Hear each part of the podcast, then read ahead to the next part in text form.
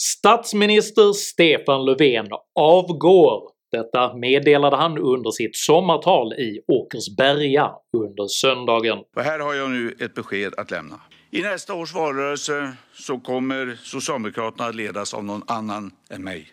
Jag har meddelat partiets verkställande utskott och valberedningens ordförande att jag vill lämna uppdraget som partiordförande på partikongressen i november och därefter också att be om att bli entledigad som statsminister. Jag heter Henrik Jönsson och jag är en oberoende libertariansk entreprenör och samhällsdebattör. Varför avgår statsministern så plötsligt? Vad säger avgången om Sveriges politiska läge? Och vad blir konsekvenserna av en allt mer trängd socialdemokrati? Dessa frågor tar jag upp i veckans video.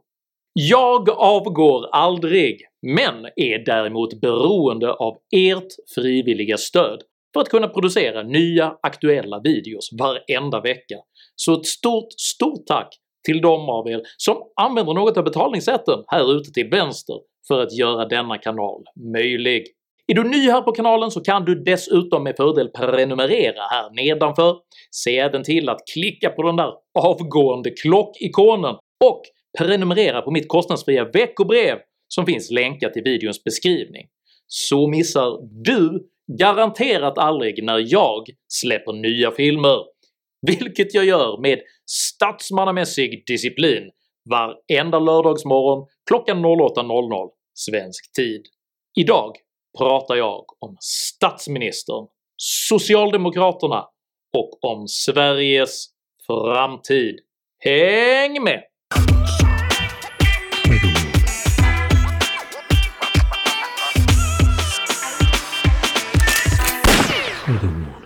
Den karismatiske utbrytarkungen Harry Houdini framstod omöjlig att slå i bojor, men i själva verket var han högst medioker jämfört med samtida utbrytarartister. Vad som verkligen särskilde Houdini från andra utbrytarkungar var hans känsla för paketering och marknadsföring, vilken inte sällan gick ut på att underminera konkurrenternas trovärdighet och att sabotera deras föreställningar. Kristersson ska inte tro att Sverigedemokraterna bara lägger sig och säger “gör du som du vill”. Det kommer Sverigedemokraterna inte göra och då är det fara färdig för vårt land. Statsminister Stefan Löfven har av somliga framhållits som en formidabel politisk utbrytarkung med kapacitet att ta sig ur även de svåraste kriser med regeringsmakten i behåll. Och just kriser har verkligen kännetecknat Löfvens år som statsminister. Faktum är att även själva utnämningen till partiledare sprang ur en kris.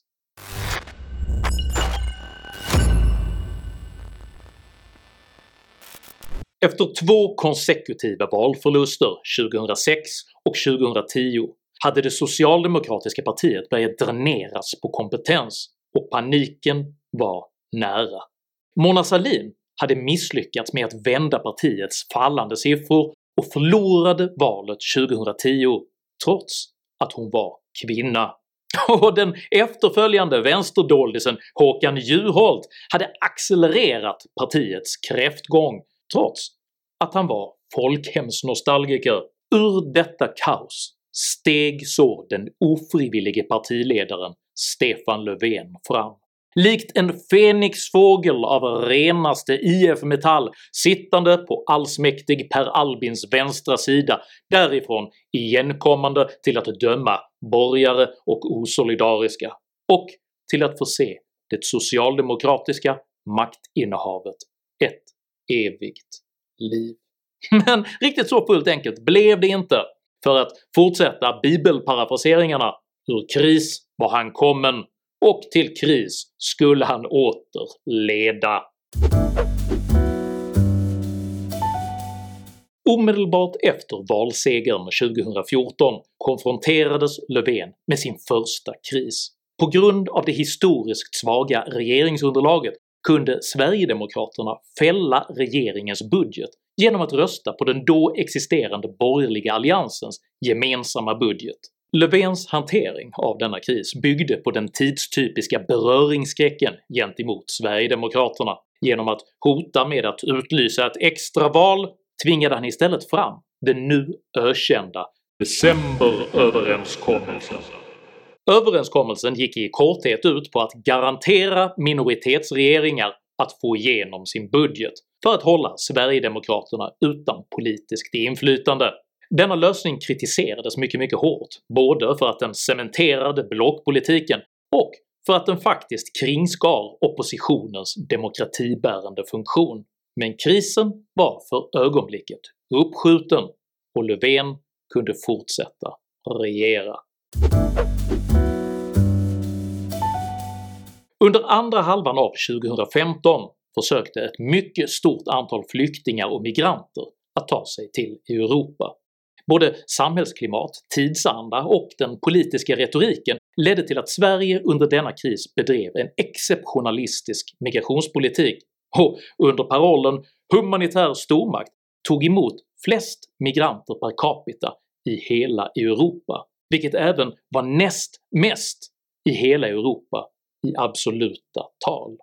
Så sent som den 6 september 2015 höll statsminister Stefan Löfven ett ödesmättat brandtal som fastslog att “Mitt Europa bygger inte murar!” Krisens verkliga och allt mer påtagliga flyktingvåg trampade dock snabbt ner Löfvens fagra ord i novemberregnets vattenpölar utanför Malmö centralstation, och bara två månader senare tvingades en gråtfärdig Åsa Romson och en lågmält panikslagen Stefan Löfven konstatera att inte heller Sverige hade oändlig kapacitet för migrationsmottagande. Bästa sättet att hjälpa mina eh, miljöpartistiska kommunalråd är att, att ändå göra någonting. Sverige hade inte ens börjat hämta sig från sviterna av migrationskrisen när nästa kris briserade. Den 6 juni 2017 blev det känt att Maria Ågren, Transportstyrelsens tidigare generaldirektör, i hemlighet hade utretts för att ha röjt sekretessbelagda uppgifter och att hon gjort avsiktliga avsteg från lagen rörande rikets säkerhetsintressen.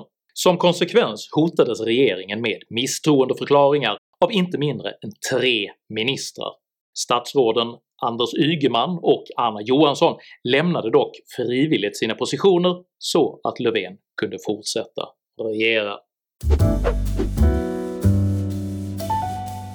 I riksdagsvalet 2018 stod det klart att de parlamentariska problem som 2014 hade gett upphov till både budgetkris och decemberöverenskommelse kvarstod, och nu hade fördjupats.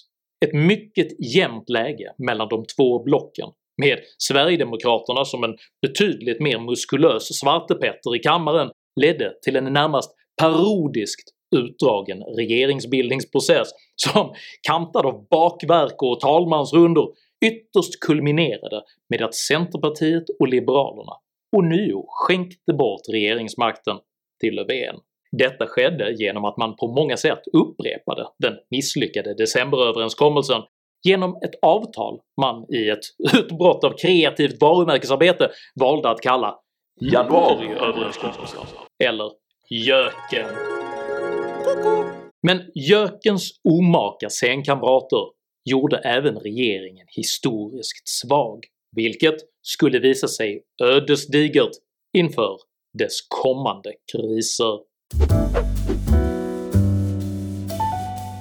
Under 2020 tog coronaviruset hela världen på sängen, men Sveriges reaktion var både mer senfärdig och lättvindigt avfärdande än nästan hela omvärldens. När det uppdagades att Sverige både saknade beredskapslager och att landet hade drabbats av högre dödstal än sina nordiska grannländer gömde sig regeringen mycket mycket snabbt bakom sin statsepidemiolog Anders Tegnell, medan alla kritiker hånfullt tilldelades tillmälet “hobbyepidemiologer” samtidigt som regeringen försökte dela ansvarsbördan för krisen med hela folket. Och där behöver hela samhället hjälpas åt. Och när jag säger vi, då menar jag vi. Går igenom prövningar tillsammans. Det vi går igenom tillsammans, tillsammans, tillsammans jobbar Sverige ur krisen. Att bygga tillsammans, tillsammans ska vi bygga ett bättre Sverige och vi ska bygga tillsammans. Regeringen misslyckades med försöket att skjuta upp utvärderingen av den kritiserade krishanteringen till efter valet och Coronakommissionens första delbetänkande fastslog mycket riktigt att Sveriges agerande hade varit både senfärdigt och otillräckligt, samt att bristen på organisation, testning och skyddsutrustning bidragit till den höga allmänna smittspridningen och Sveriges höga dödstal. Dödstalen stod även i fokus när Brottsförebyggande rådet i maj 2021 publicerade en rapport som entydigt visade att Sverige ansattes av ett oproportionellt högt antal dödsskjutningar. Rapporten följdes av en tilltagande svit våldsdåd vilka nådde sin mediala kulmen i och med att en polis i Göteborg sköts till döds av kriminella och att två lekande barn skadesköts i Flemingsberg. Regeringen och dess stödtrupper har länge ansträngt sig för att reducera den svenska kriminalitetskrisen till en fråga om så kallade socioekonomiska faktorer, vilket är en socialistisk och relativiserande förklaringsmodell som stått i allt större konflikt med det verkliga vetenskapliga underlaget. Påståendet att man ämnar “knäcka gängen” ekar samtidigt allt tommare, och både lagar och kriminalitetspolitik står nu i allt större konflikt med det allmänna rättsmedvetandet. Då kanske vi inte riktigt såg det komma. Vi kanske inte såg det komma. Vi såg nog inte det riktigt komma. Vi har inte varit riktigt förberedda på att det också skulle kunna eh, drabba oss. Förtroendet är nu obefintligt för regeringens förmåga att hantera den skenande kriminalitetskrisen. Sveriges ekonomiska framgångar har under decennier vilat på en robust infrastruktur där tillgången på råvaror och energi utgjort stommen i svensk exportindustri. Regeringen har nu i grunden destabiliserat denna ordning genom eftergifter till det klimatpopulistiska ytterkantspartiet Miljöpartiet. Trots ihärdiga varningar från både experter, branschorganisationer och företag avvecklar regeringen stegvis Sveriges planerbara kärnkraftsenergi, vilket konkret skadar Sveriges ekonomi, strömförsörjning och arbetsmarknad. Men kärnkraften står för 50% av vår elproduktion och, och, det är väldigt mycket. Och att eh, tro att den kan försvinna utan att det får konsekvenser på en del utsläpp, att vi behöver använda mer CO2 eller att vi får elbrist, det, det är enligt vårt sätt att se lite blåögt. På samma sätt har regeringen genom populistisk miljöpolitik självförvållat orsakat en betydande cementkris med potentiellt katastrofala konsekvenser för hela den svenska ekonomin. Eftersom socialdemokraterna och miljöpartiet inte kan komma överens valde man nyligen helt enkelt att skjuta dessa problem framför sig. Detta samtidigt som framtiden för flera hundratusen byggnads-, gruv och logistikarbetares arbeten nu hänger i luften. På exakt samma sätt hanterade man även det kritiska beslutet om slutförvaring av kärnbränsle. Man skjuter det framför sig eftersom man inte kan komma överens. Som resultat gör man i princip Oskarshamns mellanlager till ställföreträdande slutförvaring utan att konsultera kommunen. Regeringen skjuter på problemen för att den inte kan komma överens, och hederligt folk hamnar i kläm. Svenska kraftnät och byggbranschen är nu eniga i sitt larm. Med denna politik riskerar Sveriges industri att kollapsa. Den 15 juni i år ställde Vänsterpartiets partiledare Nooshi Dadgostar krav på att regeringen skulle stryka det förslag om marknadshyror som Centerpartiet genomdrivit som januariöverenskommelsens 44 punkt. En vecka senare tvingades statsministern att avgå. Jag konstaterar att kammaren har bifallit yrkandet om misstroendeförklaring mot statsministern. Denna kris blottlade regeringskonstruktionens instabilitet eftersom dess krympande maktbas nu fordrar stöd av två helt inkompatibla partier. V som kräver inflytande för att ge sitt fortsatta stöd och C som kräver att V exkluderas från inflytande för att ge sitt fortsatta stöd. Den synbart allt mer utmattade Löfven lyckades på rent metafysisk grund tillgodose båda dessa viljor genom att formellt sett inte ge efter för vänsterpartiets krav utan genom att helt frivilligt och självständigt och i samråd med centerpartiet plocka bort de skrivningar som vänsterpartiet opponerat sig mot. Alltså detta är naturligtvis som att lova sin hustru att aldrig gå till sängs med hemhjälpen och sedan ta hemhjälpen på köksbordet. på en semantisk nivå har man inte ljugit, men förtroendet är ändå förbrukat.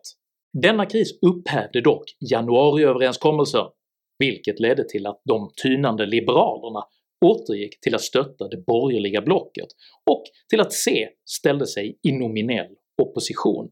I och med detta har själva grunden för Löfvens regering fallit samman, och konsekvenserna av detta leder direkt till den kommande kris vilken Löfven som en het potatis kastar över i knät på sin efterträdare.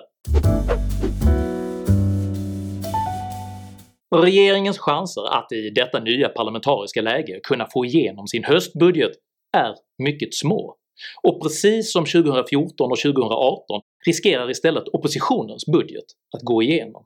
Denna kris är alltså systemiskt återkommande sedan 2014 och speglar det faktum att Sverige sedan många år har haft en borgerlig majoritet i riksdagen, och detta är roten till hela denna kavalkad av onödiga kriser.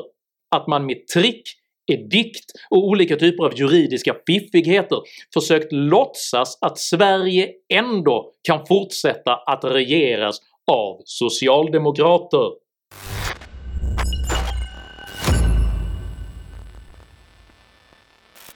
Socialdemokratins kris är internationell.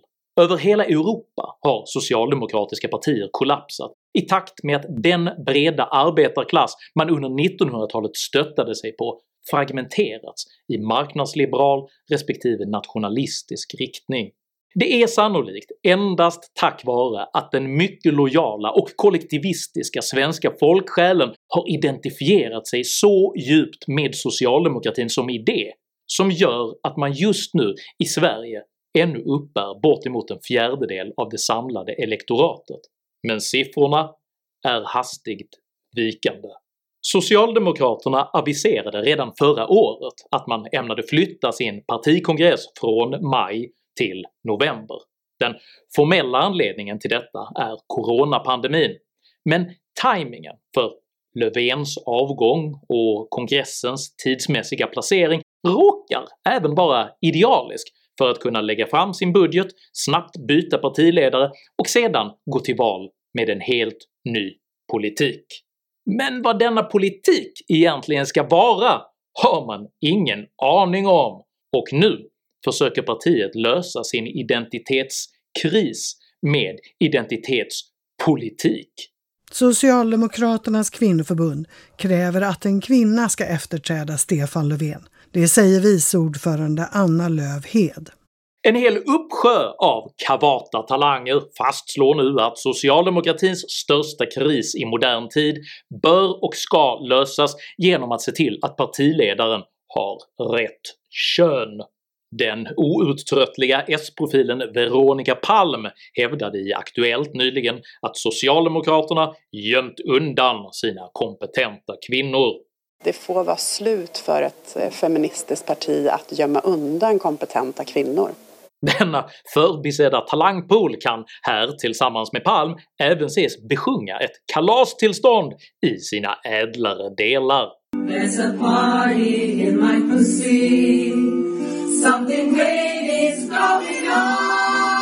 Även Sveriges största ledarsida kallade in det riktigt tunga artilleriet och lät en av socialdemokratins absolut mest vässade samtidsanalytiker försvara vikten av partiledarens kön. Min dotter frågar varför har vi inte haft någon svensk eh, kvinnlig statsminister? Och jag kan inte svara, ge ett vettigt svar. Ett vettigt svar är ju annars att ingen av de många partier med kvinnliga partiledare hittills har fått tillräckligt med röster för att kunna leda en regering. Men vad vet jag? Jag är ju en vit heterosexuell medelålders man och således okvalificerad. Sima framhåller även den socialdemokratiske partiledarens könsidentitet som en både skrämmande och omskakande politisk revolution. Innan här då sa du att du tror att borgerligheten är rädda för en kvinnlig socialdemokratisk eh, ledare. Varför tror du det? Ja, jag tror att eh, det här skakade om spelplanen rejält. Denna övertygelse understryks även i Simas ledartext som menar att en ny kongressinsatt partiledare av kvinnokön skulle utgöra ett moraliskt, närmast oöverstigligt faux pas för Ulf Kristersson att rösta bort.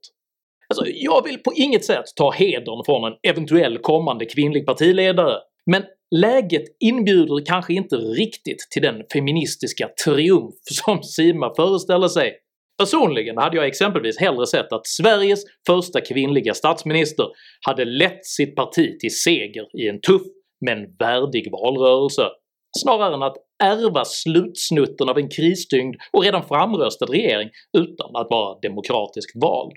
Men ånyo, vit, hetero, man. Oaktat vilken betydelse man tillmäter människors könsidentitet kvarstår ett obestridligt faktum.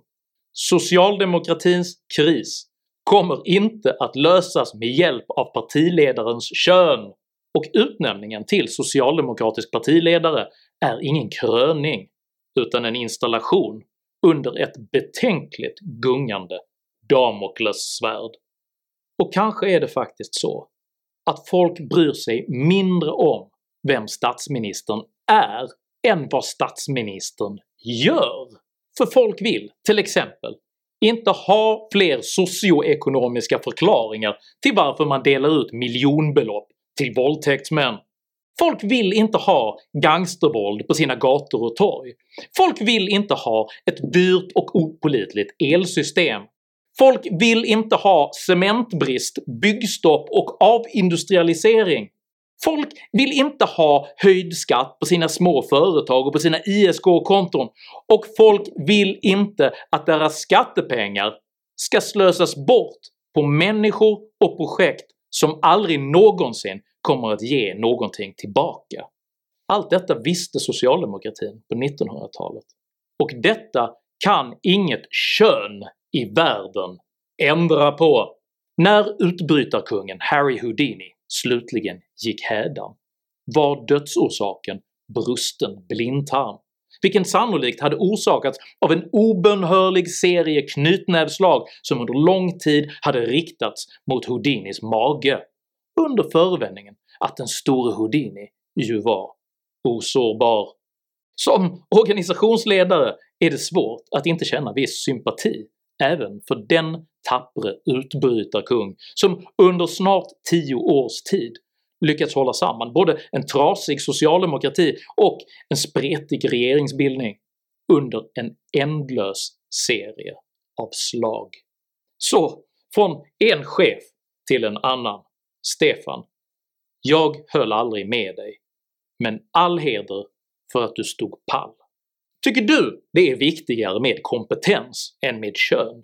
I så fall tycker jag att du ska dela den här videon med dina vänner, och varför inte prenumerera på min YouTube-kanal när du ändå är i farten. Vill du vara med och diskutera Sveriges statsminister i kommentarsfältet här nedanför? Utmärkt säger jag! Jag uppskattar verkligen all respektfull kommunikation, men tänk på att alltid vara artig.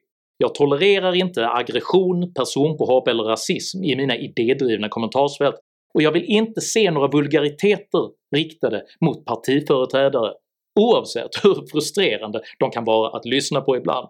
Tack för att ni som kommenterar respekterar detta. Jag heter Henrik Jönsson och jag tror på kompetens, inte på kön. Tack för mig och tack för att ni har lyssnat.